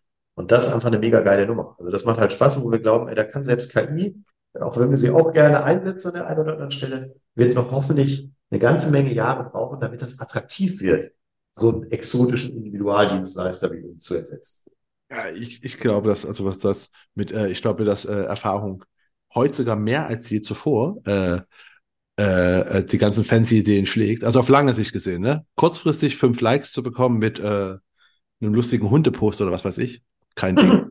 Das ist, ne, klar. Aber langfristig, glaube ich, schlägt Erfahrung das äh, fancy, lustige Ding. Weil einfach heutzutage, und da sehe ich einfach ganz viele, die haben halt nicht die Ausdauer. Also weißt du, die, du weißt, also aus Erfahrung ist ja auch, dass du weißt, es gibt halt mal ganz viele Ta nicht nur ein Teil des Tra der Tränen, sondern viele Täler, durch die du durch musst und dann, und dann geht's halt wieder, ne? Und das ist die Erfahrung, die, glaube ich, echt heutzutage extrem hilft. Das hilft und man muss natürlich fairerweise sagen, das ist ein Luxus, für den wir auch tatsächlich auf, auf ganz, ganz bewusst auch dankbar sind, wirtschaftliche Reichweite und wirtschaftlicher Atem haben natürlich auch einen Effekt, ne? wo ich sage, ich glaube, da draußen laufen und deshalb versuchen wir die auch teilweise eben für uns zu gewinnen. Ein paar wirklich coole Talente mit geilen Ideen rum, denen aber genau diese Erfahrung fehlt, die wir ihnen aber geben können und wo man genau die, diese, diese Ideen matchen kann. Ne? Also lustig kreative Spinner mit oder Spinnerin mit Social Media Neigung Ähm, und dann fehlt aber dieses, also ich meine, bei wie viel, nehmen wir dieses typische Firmenkundengeschäft, ne? Also wie viel Geschäftsführer musst du, ich weiß das ja selber aus meiner Startzeit, ja, wie oft habe ich gehört, Alter, äh, geh du nochmal auf die Wiese, was willst du mir als 30-Jähriger oder 28-Jähriger über Business erzählen? Ich bin 58 Jahre alt. Ähm, wo ich sage, wie viel, von wie viel Geschäftsführern ich in meinem Leben auf den Kopf gekriegt habe oder unhöflicher HR-Leute kennengelernt habe. Ich sage, heute kann ich das mit einem großen Schmunzeln nehmen und gehe, glaube ich, selten aus einem Gespräch als zweiter Sieger raus. Aber das kann ich ja wieder transportieren. Ne? Und wenn man da junge, innovative Ideen koppelt, und da habe ich einen riesen Bock im Moment drauf, mit diesen ganzen äh, jungen Startup-Bekloppten, und das meine ich positiv, zu arbeiten, ähm, weil die haben wirklich manchmal Ideen, die sind so quer und so um die Ecke, dass du da im Leben ich da nicht drauf kommen würde. Aber ich kann dann gucken, wie ich diese coole Idee aus der digitalen Welt in meine Offline-Welt bringe. So, und dann als hybride Lösung wird's halt dann plötzlich cool. Und das ist ein ganz wichtiger Faktor, glaube ich, unseres Erfolgs. Eigentlich wäre das ein sehr geiles Schlusswort, aber ich habe noch drei Fragen. okay. aber, aber, die eine schließt perfekt daran an, weil nämlich genau, wir reden ja gerade über, über, die Erfahrungen, die man gemacht hat und einfach, ne, äh, auch Tipps, die man mal bekommen hat. Und ich frage meine Gäste nämlich zum Schluss immer auch, was denn so der beste Tipp war, den man so in den Anfangszeiten bekommen hat, den man immer noch irgendwie wertschätzt, der einem immer noch hilft hinfallen, aufstehen. Das ist, glaube ich, das, was ich äh, äh, zu, zur Meisterschaft will ich noch gar nicht sagen, aber zu einer hohen Qualität getrieben habe. Also aber du kannst mich pushen mit, ich fall um, stehe wieder auf, weil ich sage, die meisten stehen jetzt nicht wieder auf. Und das hängt schon sehr. Aber ist das ein Tipp, den dir jemand gegeben hat? Also den hat mir damals äh, unser Christian von Budburg tatsächlich gegeben. Also der hat ganz fest, ähnlich wie meine Frau an mich geglaubt, als ich noch ein lustiger Finanzberater ohne Ziel und Richtung war. ähm, und jemand, Stefan, du hast so ein Potenzial. Äh, bleib einfach mal auf dem Weg und ändere nicht immer sofort den Kurs, wenn es gerade Auer macht. Und deshalb würde ich sagen, doch, den Tipp hat mir, also einen auf die Nuss kassieren und trotzdem weiterlaufen, das war einer der ganz goldenen Tipps. Und aus der näheren Vergangenheit das Thema, und da, da kranke ich immer wieder dran, weil ich so viel Bock auf so viele Themen Fokus, Fokus, Fokus. Das habe ich von meinem Coach jüngst gehört. Er sagte, Stefan, gerade weil du so viele Themen kannst und so viel Begabung hast und so viel Bock hast, such dir mal drei, vier Themen aus, richte deinen Fokus drauf, dann bist du noch fünfmal so erfolgreich. Also das würde ich auch jedem Menschen heute mitgeben, der mich als junger Mensch fragt, was er schlauer machen kann als ich die ersten zehn Jahre. Deswegen, die nächste Frage, die ich immer noch habe, von den drei letzten Fragen, ist, äh, was hättest du gerne am Anfang deiner Karriere gewusst? Ist das das genau, das Fokus-Ding oder was anderes? Mm, nee, ich würde sagen, das Ding, dass du als Chef nicht primär netter Kerl sein solltest. Immer. Also ich bin jemand, ich bin gar nicht so darauf angewiesen, dass mich alle mögen und feiern, aber ich bin jemand, der, ich bin eine echte, echte passionierte Waage. Also ich erfülle fast alle Klischees einer Waage, außer Zielstrebigkeit. Die habe ich tatsächlich, das sagt man meinem Sternzeichen nicht nach. Aber ansonsten bin ich so, ich brauche so, ne, alle mögen sich, viel Harmonie, viel Frieden. Jeder soll seine Freiheiten leben. Ich will, ich kontrolliere ungern. Ich gehe den Leuten ungern auf den Sack, wenn die irgendwas machen müssen, wo sie keinen Bock drauf haben. Da würde ich sagen, das ist ein Learning. Da hätte ich gerne nicht 20 Jahre Zeit drauf geworfen. Also mittlerweile würde ich sagen, bin ich da deutlich besser als noch vor ein paar Jahren. Aber ich würde mal sagen, habe ich 15 bis 18 Jahre ganz schön viele blaue Augen bekommen und ganz schön viele Enttäuschungen erlebt, wo ich sage, nee, immer kuscheln, immer nett ist leider einfach Kacke. Ja. So doof das klingt. Ja, es ist leider, kann ich voll verstehen. Äh, ähm, ja, die letzte Frage ist, welche Bücher du empfehlen kannst. Wie ich im Vorgespräch schon hörte, ich hätte ja darauf gewettet, dass es äh, Big Five for Life ist. Ist nicht dabei. Aber kann man trotzdem. Also ich würde sagen, ich würde es immer empfehlen und da darf man es jetzt schon haben. Genau. Also der Kanalname wäre nicht entstanden, wenn ich das nicht lieben würde. Ähm, ich empfehle im Moment, also wenn du, wenn du jung wild bist und eine Firma gründest, würde ich vom, nicht sogar hier gerade neben mir auf dem Tisch, vom Oliver Greiner das Buch Touchdown empfehlen. Das ist ein Buch, wie du dein Business aufsetzt, wie große, erfolgreiche Unternehmen das gemacht haben, aber wie du halt auch dieses Thema Werte, Vision, Mission für den Kunden, wie du das baust, wie du das integrierst, wie du verstehst, was heißt, ähm, dein Unternehmen ist besser als andere, also Prozesse sind cooler, Abläufe sind besser, aber auch dein Unternehmen ist anders als andere. Also du machst irgendwas, was nicht alle schon machen. Ähm, das hat mich damals unfassbar faszinierend. Ich habe es vor drei, vier Jahren, na, fünf mittlerweile wahrscheinlich das erste Mal gelesen und danach habe ich den ganzen Laden hier umgekrempelt. Also das hatte einen wirklich gewaltigen Impact auf Von Munburg und auf mich als Geschäftsführer hier. Ähm, so, was, was, das, du, was für ein Learning hast du zum Beispiel raus gehabt? Also was, was, was war denn so das, der Augenöffner?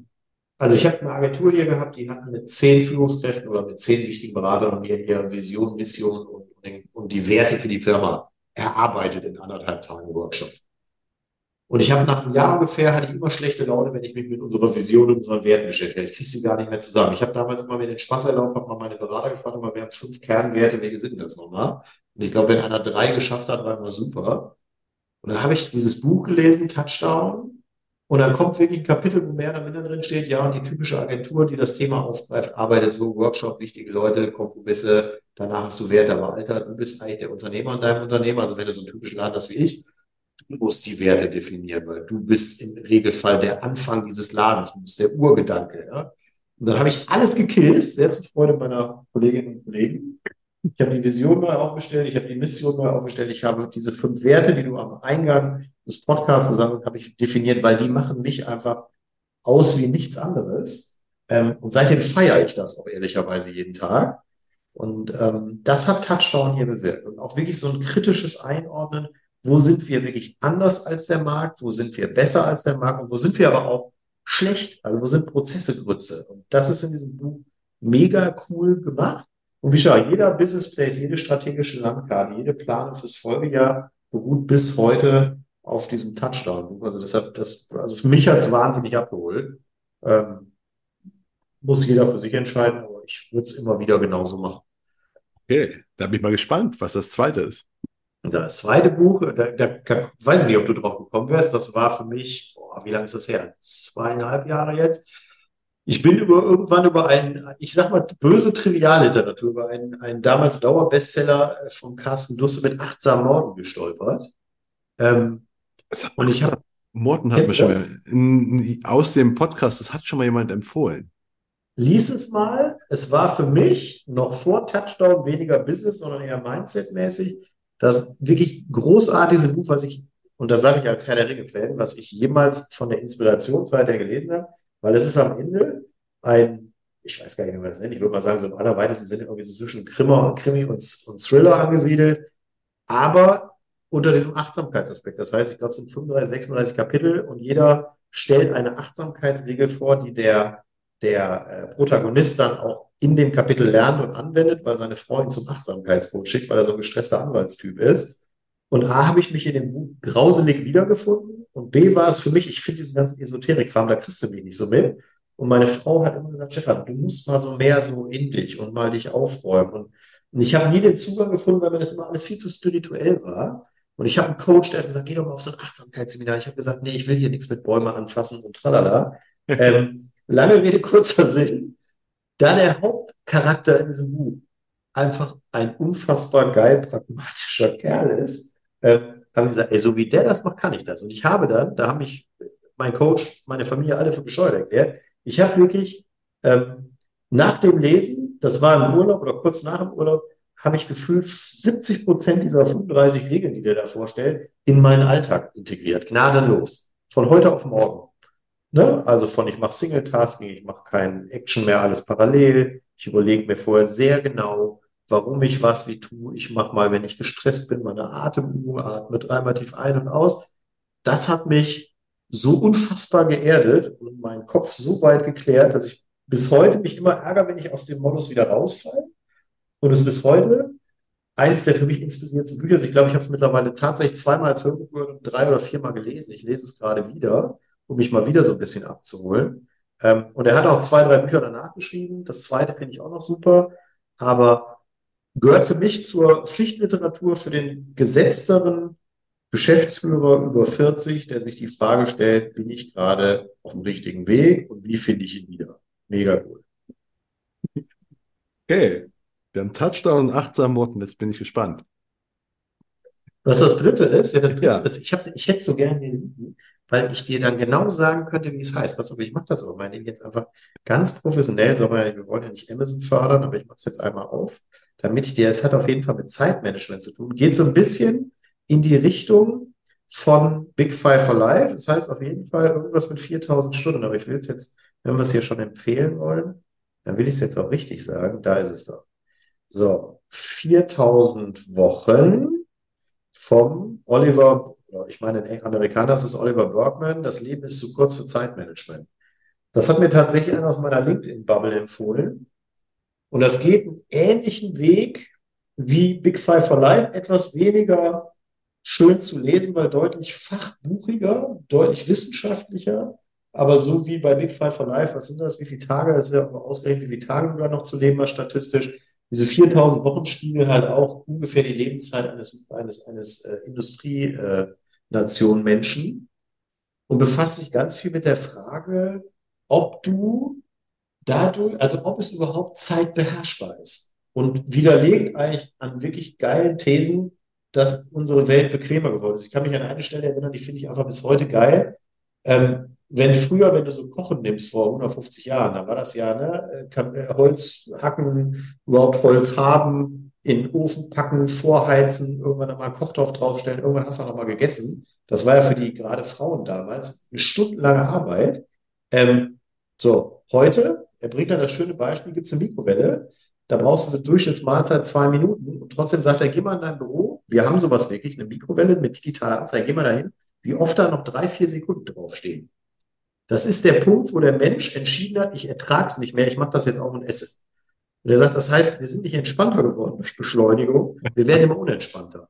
Und das macht er an, ne, von E-Mail, tausend Beispiele fest und er sagt irgendwann, ey, wir sind in der Industrienation, wir sind so in so einem Hamsterrad und je schneller wir laufen, desto mehr kriegen wir zu tun, desto frustrierender wird es. Also bist du der, der schnell E-Mails beantwortet, kriegst du halt mehr. Bist du der, der schnell Probleme löst, bist du in der Firma auch der, der mehr Probleme auf den Tisch kriegt. Ähm, und das leitet er, wissenschaftlich, auf eine sehr schöne Weise her. Und danach habe ich genauso gesagt, Alter, bist du eigentlich komplett bescheuert, wie du das alles so machst.